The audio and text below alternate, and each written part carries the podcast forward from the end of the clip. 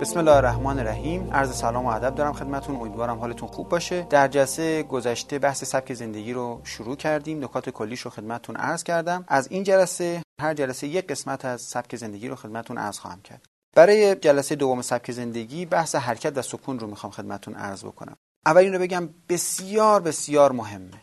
اگر یادتون باشه ما یک روایتی داشتیم روایت ادعا و سلاس و دوا و سلاسه که گفتیم کل بیماری ها به سه قسمت و کل درمان ها به سه قسمت تقسیم میشه. یکی از اون سه قسمت تمرین بود که در شاخه حمام اومده بود.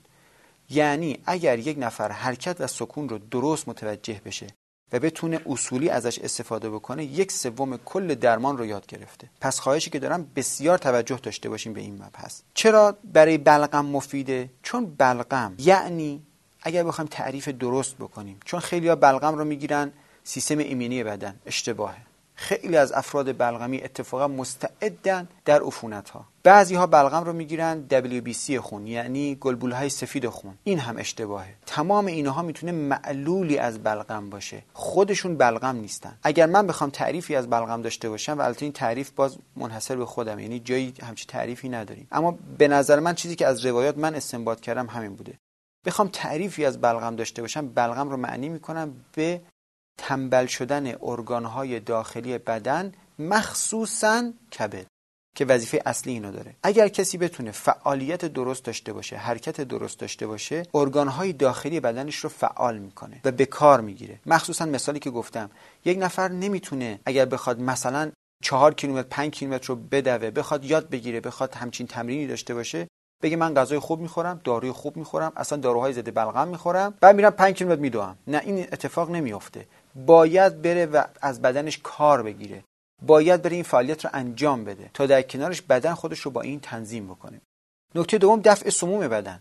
وقتی یک نفر فعالیت انجام میده هم چیزهایی که برای بدنش لازمه بهتر سنتز و جذب میشه هم چیزهایی که بدن می‌خواد بریزه بیرون رو راحت تر می‌تونه بریزه بیرون مخصوصا از طریق عرق. قسمت سوم یکی از پارامترهای سن بدن میزان اکسیژن گیری ریه هاست. چیزی که معمولا کم بهش دقت میشه. که اگر یک نفر میزان اکسیژن گیری ریه‌هاش بالا باشه این یکی از پارامترهای جوانیه. ببینیم ما یک سن شناسنامه داریم یک سن بدن داریم. یک نفر ممکنه توی شناسنامهش سی سال باشه اما سن بدنش یک آدم چل ساله باشه پیرتر از سنش باشه. ممکنه نفر توی شناسنامهش سی سال باشه. اما سن بدنش 20 ساله باشه. یکی از اون پارامترها میزان اکسیژن گیری ریه هاست. چند وقت پیش تحقیق انجام شد. بین جوانهای حدودا 24 تا 26 سال یعنی در اوج زمان جوانی و میزان اکسیژن گیری ریه ها و پیرمردهای بین 60 تا 64 سال که اینها اسکی کار می‌کردن. اون جوونا جوانایی بودن که فعالیت نداشتن. من پشت میز میشستن و می‌رفتن خونه میومدن مثل خیلی از مردمی که الان دارن به همین سبک زندگی می‌کنن. میزان اکسیژن گیری ریه های اون پیرمردها بیشتر از این جوان ها بود و این یک فاجعه است برای اون جوان ها میزان اکسیژن گیری ریه ها روی تمام بدن اثر می‌ذاره. شما اگر اکسیژن از یک بدنی بگیرین بدن میمیره. تمام بدن میمیره. اصلا بدن فاسد میشه. نه کبد می‌تونه کارش درست انجام بده نه کلیه می‌تونه کارش درست انجام بده نه قلب نه بقیه قسمت های بدن.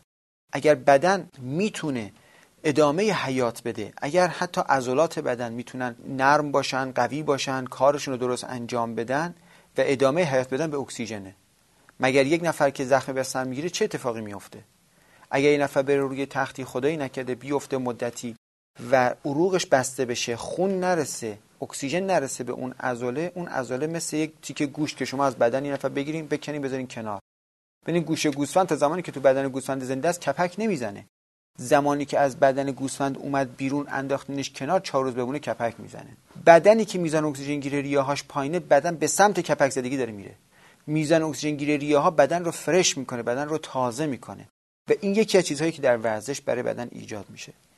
وقتی بحث حرکت و سکون میشه صرفا بحثمون ورزش به این معنایی که مد نظر اکثر مردم هست ممکنه نباشه. سه چیز رو ما شامل بحث حرکت می‌دونیم. یکی خود ورزشه. مثل انواع ورزشهایی که انجام میدیم که حالا باز انواع ورزش های مروش صحبت می‌کنم. یک نکته خیلی مهمی رو در تو ورزش باید خدمتتون عرض بکنم. تمام فواید ورزش در زمانی که ورزش برای سلامتی انجام بشه. ورزشی که برای سلامتی انجام نمیشه مخصوصا ورزشی که برای قهرمانی انجام میشه قدم اولش اینه که سلامتی باید بذاری کنار. یعنی کسی که میاد مراجعه می‌کنه میگه من می‌خوام برم در قهرمانی مثلا فلان رشته شرکت کنم من همیشه بهش میگم. میگم شما قدم اول از سلامتی خدافزی کن. یعنی اگر می‌خوای بیای اینجا ورزش کنی که سالم بشی این اتفاق نمیافته. تو به قهرمانی نمی‌رسی. الان قهرمان هایی که میرن تو المپیک شرکت می‌کنن نهایتش به کجا می‌رسن؟ لحاظ سلامتی چقدر می‌تونن ادامه بدن؟ ورزش قهرمانی ورزش مفیدی نیست. مورد دوم در حرکت مقاربته. مقاربت نوعی از حرکته. مورد سوم هم عرض کنم چون خیلی شبیه به همه بحث حمامه. حمام به واقعا حمام نه دوش گرفتن. حمامی که کامل باشه با اون شرایطی که مخصوصا در رساله ذهبیه اومده که نوشته امام رضا علیه السلام هست البته از اون صحبت ایشون نوشتن اون یک مدل حرکته. وقتی دقت می‌کنیم این ستا با همدیگه خیلی وجه مشترک دارن. مثلا در روایات داریم که اگر می‌خواین چاق بشین روز زمین برین حمام. اگر می‌خواین لاغر بشین هر روز برین حمام. دقیقا همین رو مقاربت هم داریم. اگر می‌خواین چاق بشین روز زمین مقاربت کنین. اگر می‌خواین لاغر بشین هر روز مقاربت کنین. من اینو تو ورزش هم پیاده کردم. یعنی من تو برنامه ورزشی که دادم به افراد وقتی این نفر می‌خوام وزنش بره بالا بهش تمرین روز درمیون میدم. وقتی می‌خوام وزنش بیاد پایین بهش تمرین هر روز میدم. البته باز پارامترهای زیادی هست این هم خدمتتون عرض می‌کنم. پس انواع حرکت رو هم خدمتتون عرض کردم. نکته بعدی مثلث موفقیت در تمرینه. اگر ما می‌خوایم توی حرکتمون موفق باشیم و بیشترین فواید رو ازش کسب بکنیم سه قسمت رو باید بهش حواسمون باشه. تمرین متناسب و درست تغذیه درست و متناسب با تمرین و شرایط بدنی و استراحت و ریکاوری کافی. که انواع باز استراحت داریم. یک استراحت داریم مثلا استراحت فعال. چیزی که معمولا ورزشکارا بهش میگن سرد کردن. یعنی اگر من مثلا سه کیلومتر دویدم باید حداقل یک کیلومتر راه برم قدم بزنم. درسته دارم استراحت می‌کنم ولی استراحت فعال باشه. تا بتونم اسید لاکتیکی که توی عضلاتم جمع شده اینها رو دفع بکنم. یا اگر یک نفر تمرین خیلی سختی داره نمی‌تونه هر روز اون تمرین رو انجام بده. یا نمی‌تونه تمرین سختی داشته باشه از اون طرف ساعات خواب ناکافی داشته باشه. باید حتما این ستا رو مد نظر قرار بدیم. افرادی که می‌خوان توی یک رشته موفق تر باشن یک رکن چهارم هم هست که بهش میگن تمرکز. تمرکز روی اون تمرین چقدر باشه و به چه میزان باشه. نکته بعدی انواع ورزشه. هدف از ورزش خیلی مهمه. قدم اول باید اینو مد نظر قرار بدیم تا من بعد انواع ورزش رو خدمتتون عرض بکنم. پس گفتم ورزش قهرمانی فقط ضرره. غیر از یک ورزش که ورزش قهرمانی ضرر نداره. یعنی افرادی هستن در این ورزش که تا سنین 60 سال 70 سال همین الان دارن در المپیک شرکت می‌کنن. اتفاقا یکی از ورزش های بسیار مورد تاکید اسلام هم هست سوارکاری. در قهرمانی سوارکاری تمام ضررهایی که تو قهرمانی می‌خواد متحمل بشه فرد اسبش متحمل میشه. یعنی اسبهایی که در رده قهرمانی شرکت می‌کنن ضررهای قهرمانی رو به بدن می‌خرن. اون فردی که سوارکار هست ضرری براش نداره. برای همین ما خیلی افراد مسن داریم. همین الان در المپیک دارن شرکت می‌کنن و جز قهرمان های دنیا هستن. قبل از اینکه بخوام انواع تمرین ها رو که تمرین حوازی بی حوازی چیه اینتروال چیه انفجاری چیه. باید بگم سه تا ورزش هست چون بحث سوارکاری رو خدمتتون عرض کردم. سه تا ورزش هست بسیار مورد تاکید اسلامه. و این سه تا ورزش رو اگر یک نفر می‌خواد که بهترین نوع تمرین رو داشته باشه. خیلی آخه می‌پرسن میگن بله ما می‌خوایم حرکت داشته باشیم. ما می‌خوایم ورزش داشته باشیم می‌خوایم در زندگیمون این قاعده حرکت و سکون رو رعایت بکنیم. چه ورزشی انجام بدیم؟ اگر از من می‌پرسین همون چیزی که اسلام گفته. سه تا ورزش سرآمد تمام ورزش های سوارکاری تیراندازی با کمان و شنا. این سه ورزش فوق العاده است و خیلی وجه های مشترک دارن. این سه تا ورزش با هم دیگه. اگر دقت بکنیم سوارکاری تیراندازی و شنا یک. رو کل بدن اثر می‌ذارن. یعنی کسی که می‌خواد بره شنا کار بکنه کسی که می‌خواد بره سوارکاری انجام بده یا تیراندازی با کمان داشته باشه از عضلات گردنش تا پایین پاش درگیر میشه. مخصوصا باز در سواری و شنا. توی تیراندازی هم همینطوره. اتفاقا یکی از دوستان من که تیراندازی حرفه‌ای کار می‌کرد میگفتش که من یه جلسه رفتم خیلی زیاد کار کردم عضلات پاهام بست. چون وقتی که می‌خوایم تیر بندازیم پاها رو باید منقبض بکنیم. قفسه سینه رو باید منقبض بکنیم. شکم رو باید منقبض بکنیم. اصلا خیلی از کسی که تیراندازی حرفه‌ای هستن در کنار تیراندازی مثلا تمرینات بدنسازی انجام میدن که بتونن بهترین کار انجام بدن. شنا همینطور سوارکاری همینطور رو تمام قسمت های بدن اثر می‌ذاره. مخصوصا سوارکاری که رو قسمت هایی از بدن شاید اثر بذاره که در زندگی عادی خیلی کم از اونها استفاده میشه. نکته سومی که در تمام باز این سه ورزش هست اینه که در کناری که از همه قسمت های بدن استفاده میشه این سه ورزش سه ورزش مفرحن. این سه ورزش سه ورزشی هستن که روی روح ما هم اثر مثبت دارن. یک روایت معروفی از پیامبر داریم که ده چیز هست نشاط میاره. دو تا از اون ده تا بحث سوارکاری و شناه. نکته سوم که بخوام خدمتتون عرض بکنم بحث اینه که این سه ورزش انواع ورزش ها در خودشون جا دادن. یعنی شما در مثلا فرض کنیم که سوارکاری هم تمرینات استقامتی می‌تونید داشته باشین هم تمرینات قدرتی می‌تونید داشته باشین هم تمرینات سرعتی می‌تونید داشته باشین. انواع تمرینات در خود همین ورزش ها هست. بسیار توصیه می‌کنم که حتما اگر کسی می‌خواد زندگی سالم داشته باشه اگر کسی می‌خواد فرزند سالم داشته باشه حتما یکی از اینها رو به صورت حرفه‌ای دنبال بکنه. و همینجا یک روایت دیگر هم خدمتتون عرض بکنم که از وظایف پدر که نسبت به فرزندانش داره اینه که سوارکاری و شنا رو باید به فرزندانش بیاموزه. یا اگر خودش حداقل بلد نیست اونها رو تو کلاسای ثبت نام بکنه که این دوتا ورزش رو یاد بگیرن. تخصصی تر در تو سوارکاری خدمتتون عرض بکنم. جالبه بدونیم چندین سال گذشته هیپوتراپی. هیپوتراپی یعنی اسب درمانی. اسب درمانی یکی از درمانهای بسیار موفق مکمل دنیاست. در درمانهای مکمل شما برید تحقیق بکنین در تو هیپوتراپی. بعضی از بیماری ها هیچ دارویی به قدرت اسب براشون نیست. جالب بدونین حتی نوازش اسب. حتی دست کشیدن به بدن اسب سطح هیدروکورتیزول رو در خون میاره پایین. حتی تحقیقاتی انجام شده اگر بچه ها سوار نشن فقط یک تناب وصل کنیم به سر اسب دست بگیرن اسب رو راه ببرن. حتی دست به اسب نزنن. اسب رو راه ببرن چه تأثیری در قدرت بدنشون داره. نوازش اسب قدرت بدن مرد رو مخصوصا تنظیم می‌کنه. این که ما اینقدر روایت داریم اگر مردی هر چقدر که زمان بذاره اسبش رو قش و تیمار کنه به اسبش رسیدگی کنه با اسبش ارتباط داشته باشه. لغو حساب نمیشه تو زندگیش. یکیش به خاطر که تاثیر بسیار زیادی در بدن اون فرد خواهد گذاشت. ورزش سوارکاری ترکیبی از قدرت، سرعت و استقامته. تمام قسمت های بدن ما رو تحت شعا قرار میده. مثلا تو بحث اعضایی که گفتم یعنی نکته سوم بحث سوارکاری اینه که کل اعضای بدن رو حتی اعضایی که خیلی به کار نمیاد. مثلا فرض کنید در سوارکاری عضلات میان ران و فاصله بین مخصوصا در مردها بین مقعد و بیزه رو بسیار تحت شعا قرار میده.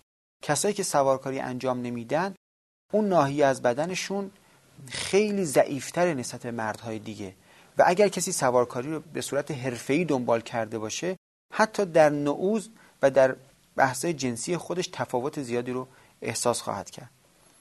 نکته چهارمش اینه که قهرمانی این رشته فقط جوانان نیستن که توضیحات خدمتون عرض کردم. تأثیر بسیار زیادی در روحیه و عزت نفس داره. خودم یک خاطره جالبی که داشتم خدمتون عرض کنم. یک خانواده بودن مراجعه می‌کردن به من. خیلی خیلی بدنهای ضعیف و نحیف و لاغری داشتن. دو تا فرزند داشتن. یک فرزند بزرگشون مادرش می‌گفت بسیار پرخاشگر شده تو خونه که میاد. با برادر کوچکش دعوا می‌کنه و برادر کوچکش رو خیلی خیلی کتک می‌زنه. گفتم فکر نمی‌کنم پرخاشگر شده باشه. مثالش هم اینه که بیرون تو مدرسه هم همینطوره. گفتن نه اتفاقا تو مدرسه خیلی مظلومه. به خاطر ضعف جسمی که داره خیلی هم از بچه ها مثلا تو سری می‌خوره و کتک می‌خوره ولی تو خونه اینجوری نیست.